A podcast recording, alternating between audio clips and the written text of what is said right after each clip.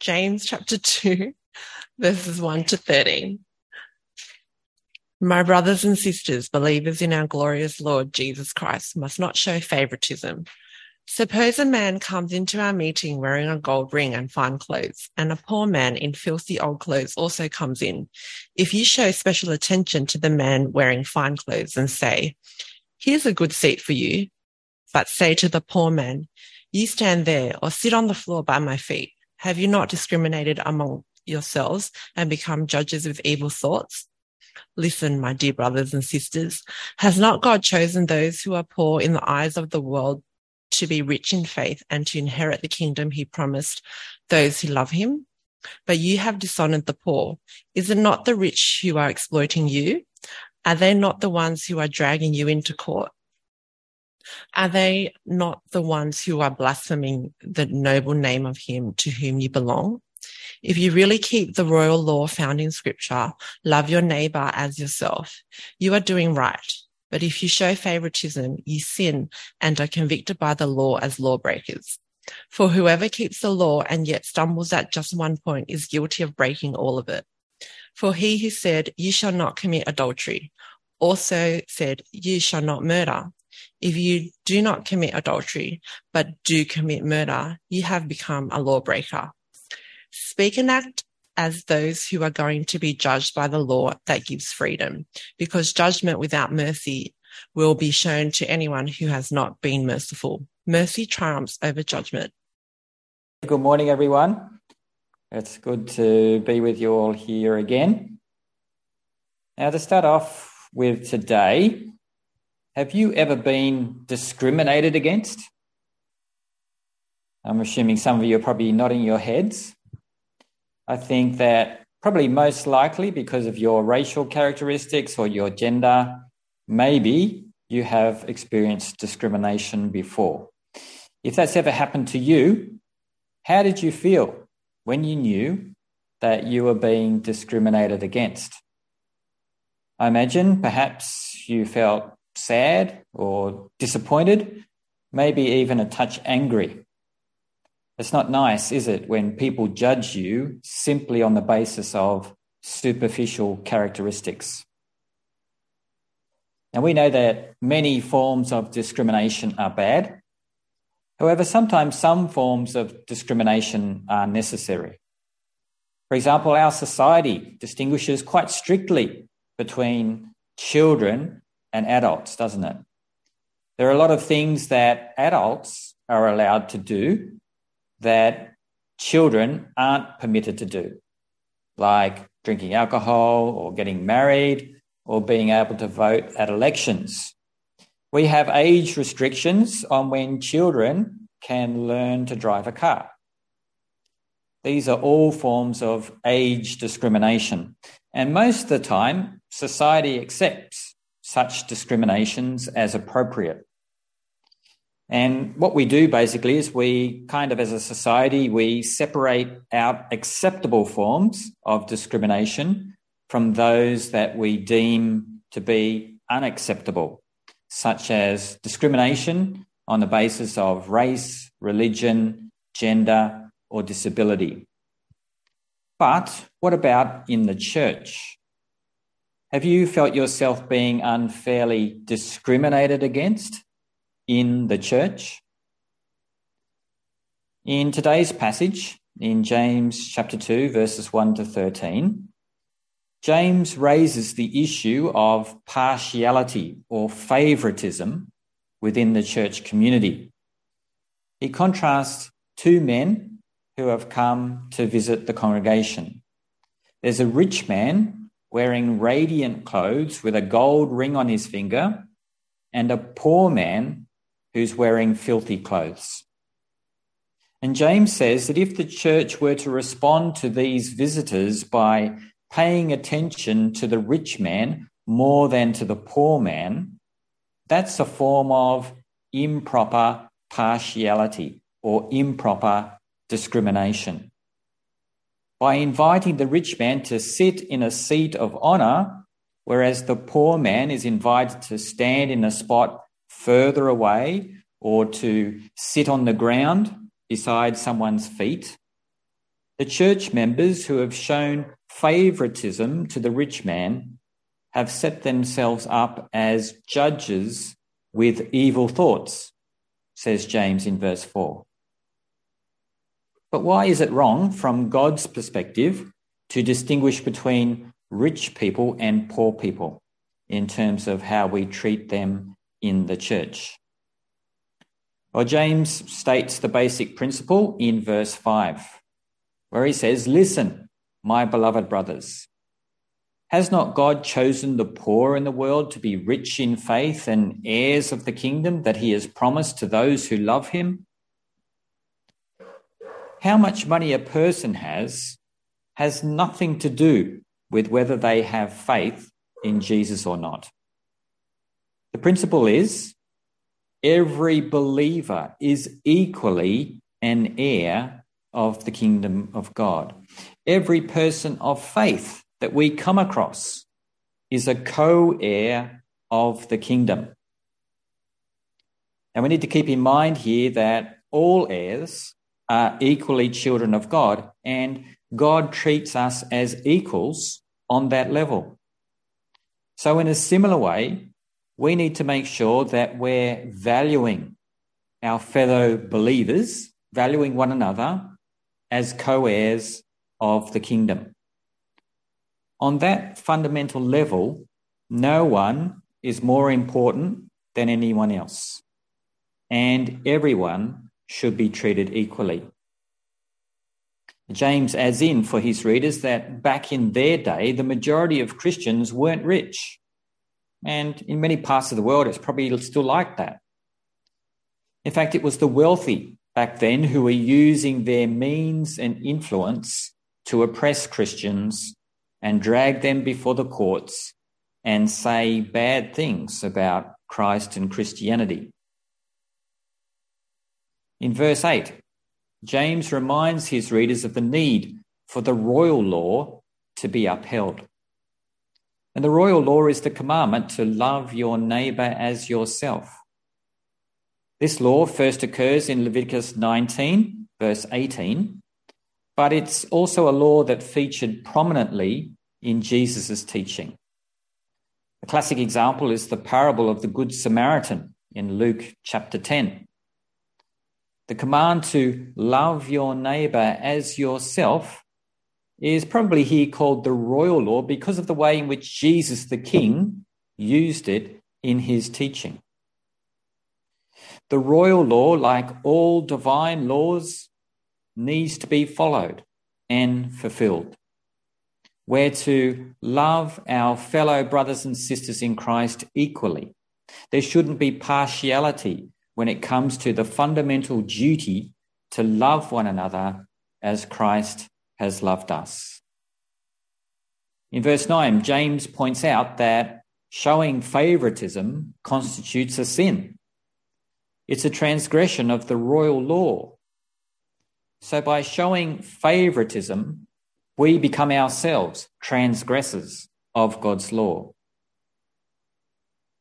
In verses 10 and 11, James reminds his readers and us through them that we are to be committed to putting into practice the whole of God's law and not just parts of it. For example, if you say you haven't committed adultery, but you go out and murder someone, then obviously you become a transgressor of God's law. In a sense, when we stumble in doing one part of the law, we become guilty of the law as a whole, of all parts.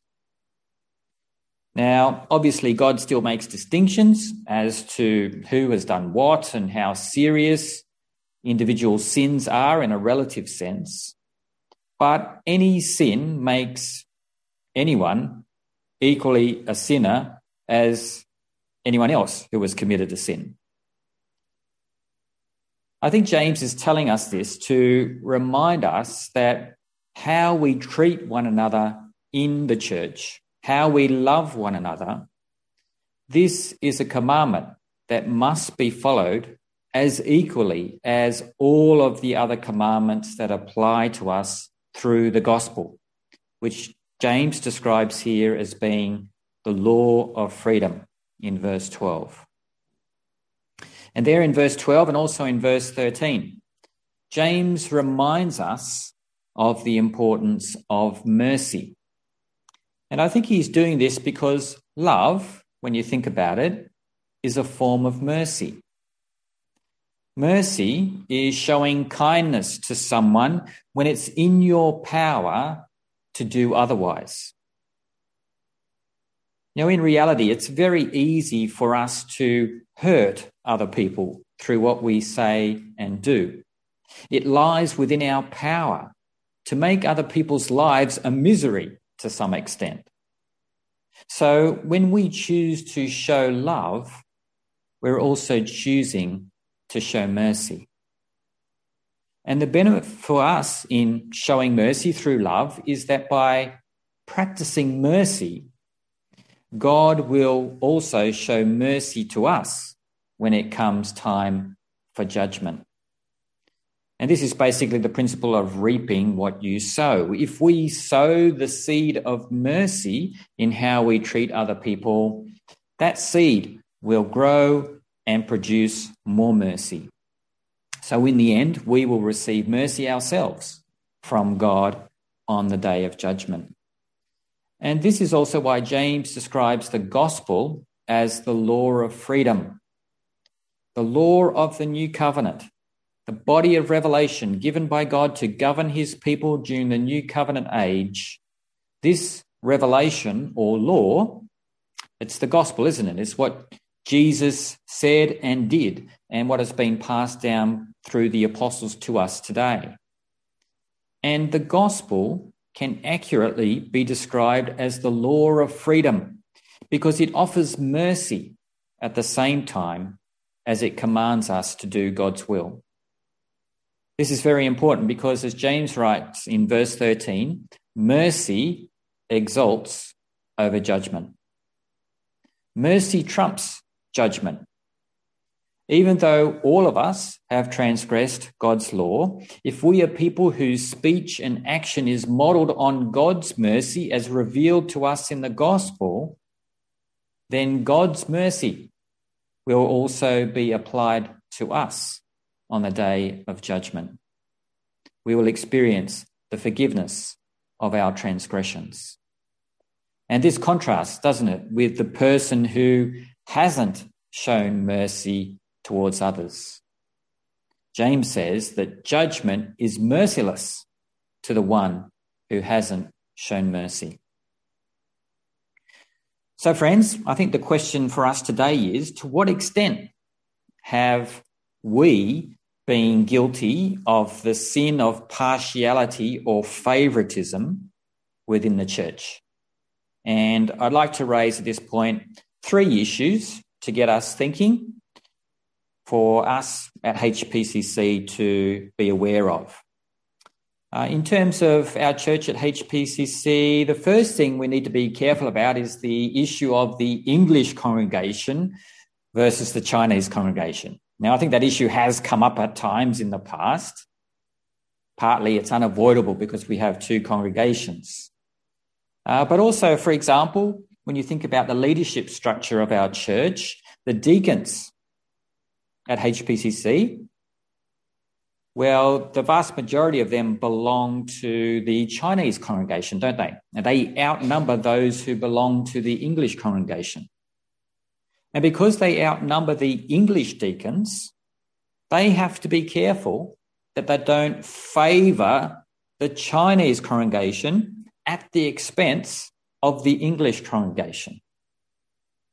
In a similar way, we might be members of the English congregation, and obviously, we want the English ministry to be strong and healthy and to be resourced sufficiently to be able to develop the English side of things.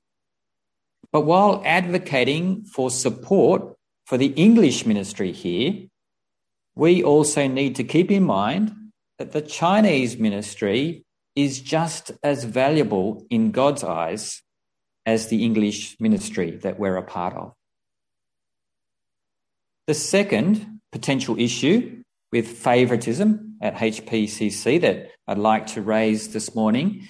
It has to do with the fact that the majority of the members of our church are genetically related to each other in some way. There are some dominant family groups, right, that make up the majority, I think, is probably still like that at HPCC.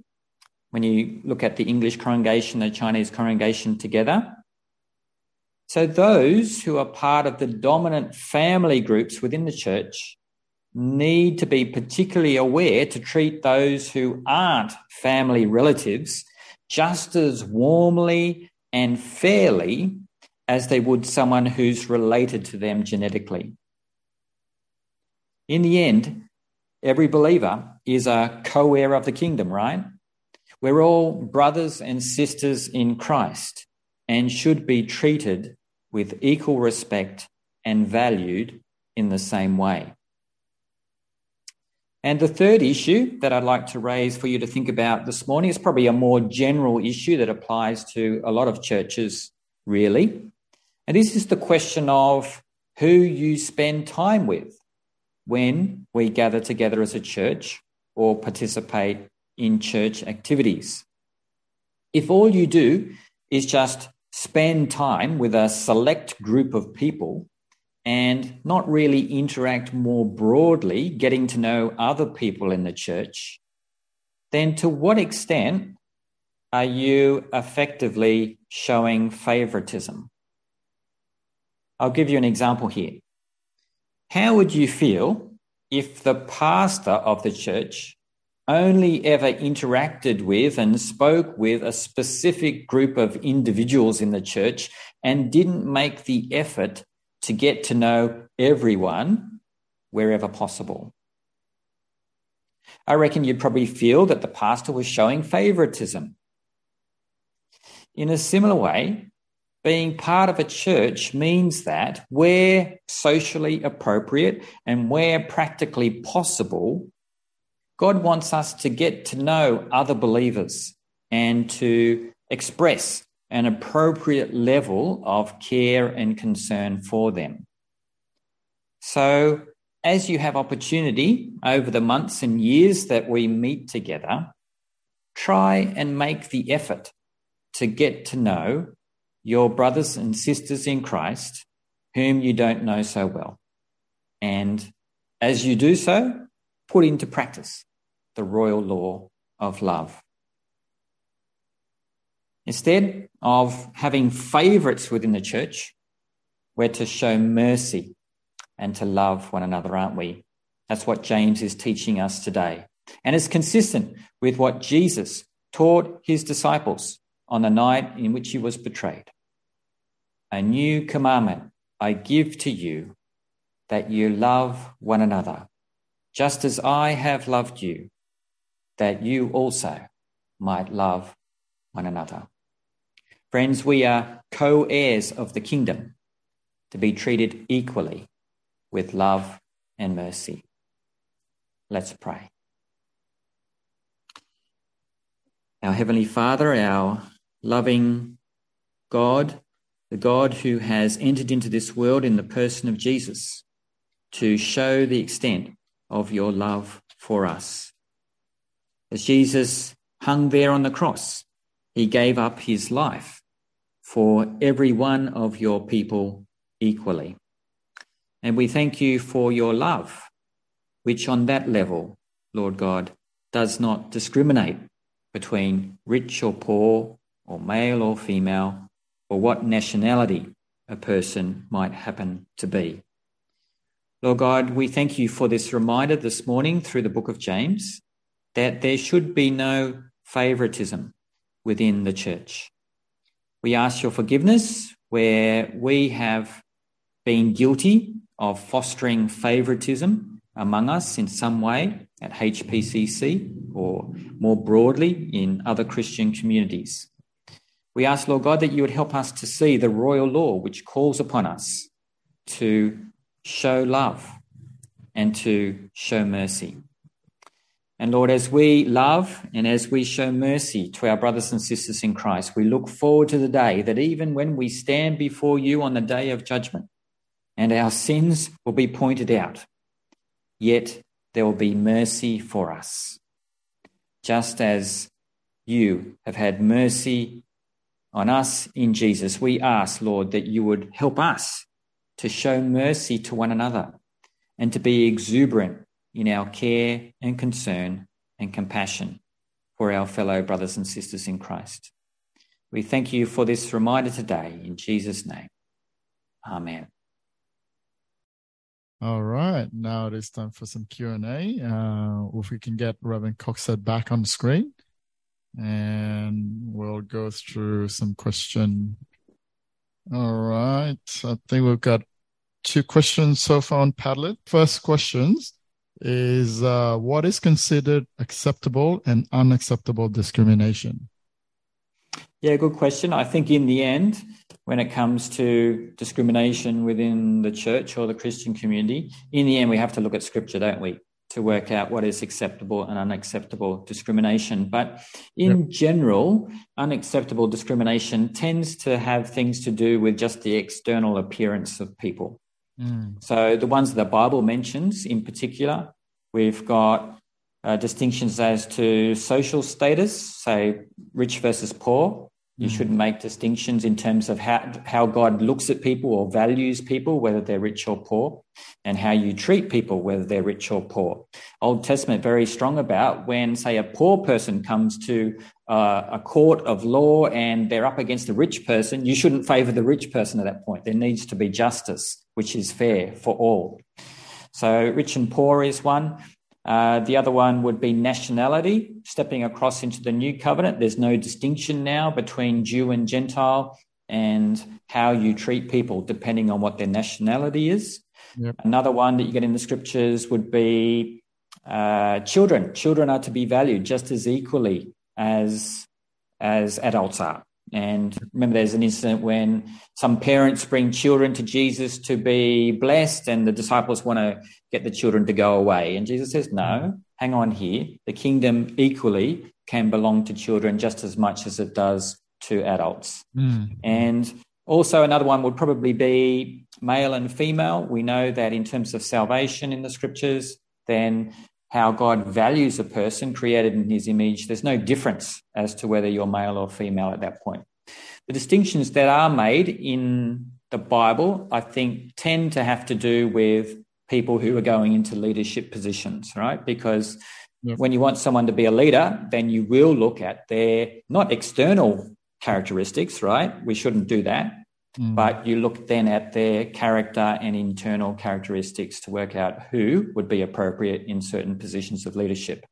But mm. apart from that, in general, how we treat one another in the church, it doesn't matter what your social status is, your nationality, your background, whatever. If mm. you're a believer in Christ, you're a co heir of the kingdom, you're a brother and sister. And so we should have that family feeling, shouldn't we, in terms of our care and concern for mm. everyone who is a fellow believer. Yep. Um, thank you for that. Well put. Uh, next question is um, is what if we don't talk to someone because we don't click as well as other people? Yeah, sometimes it can be like that. And I did say where it's socially appropriate. So mm. obviously, you know, if you're a young child and there's this older person, there's going to be some distance there, right? So we wouldn't expect a, a young child to have a deep and meaningful conversation with a with a 30 year old kind of stranger in the, in the church or whatever. So you know, it's got to be socially appropriate. Mm. But at the same time, there should be this general concern for those of us who are adults in particular, that we're not just stuck in our own little group. Yeah. Right. That yeah. we are actually concerned for every single member of the church. Mm. And to do that, in order to pray for people within the church, to some extent, we need to get to know them, right?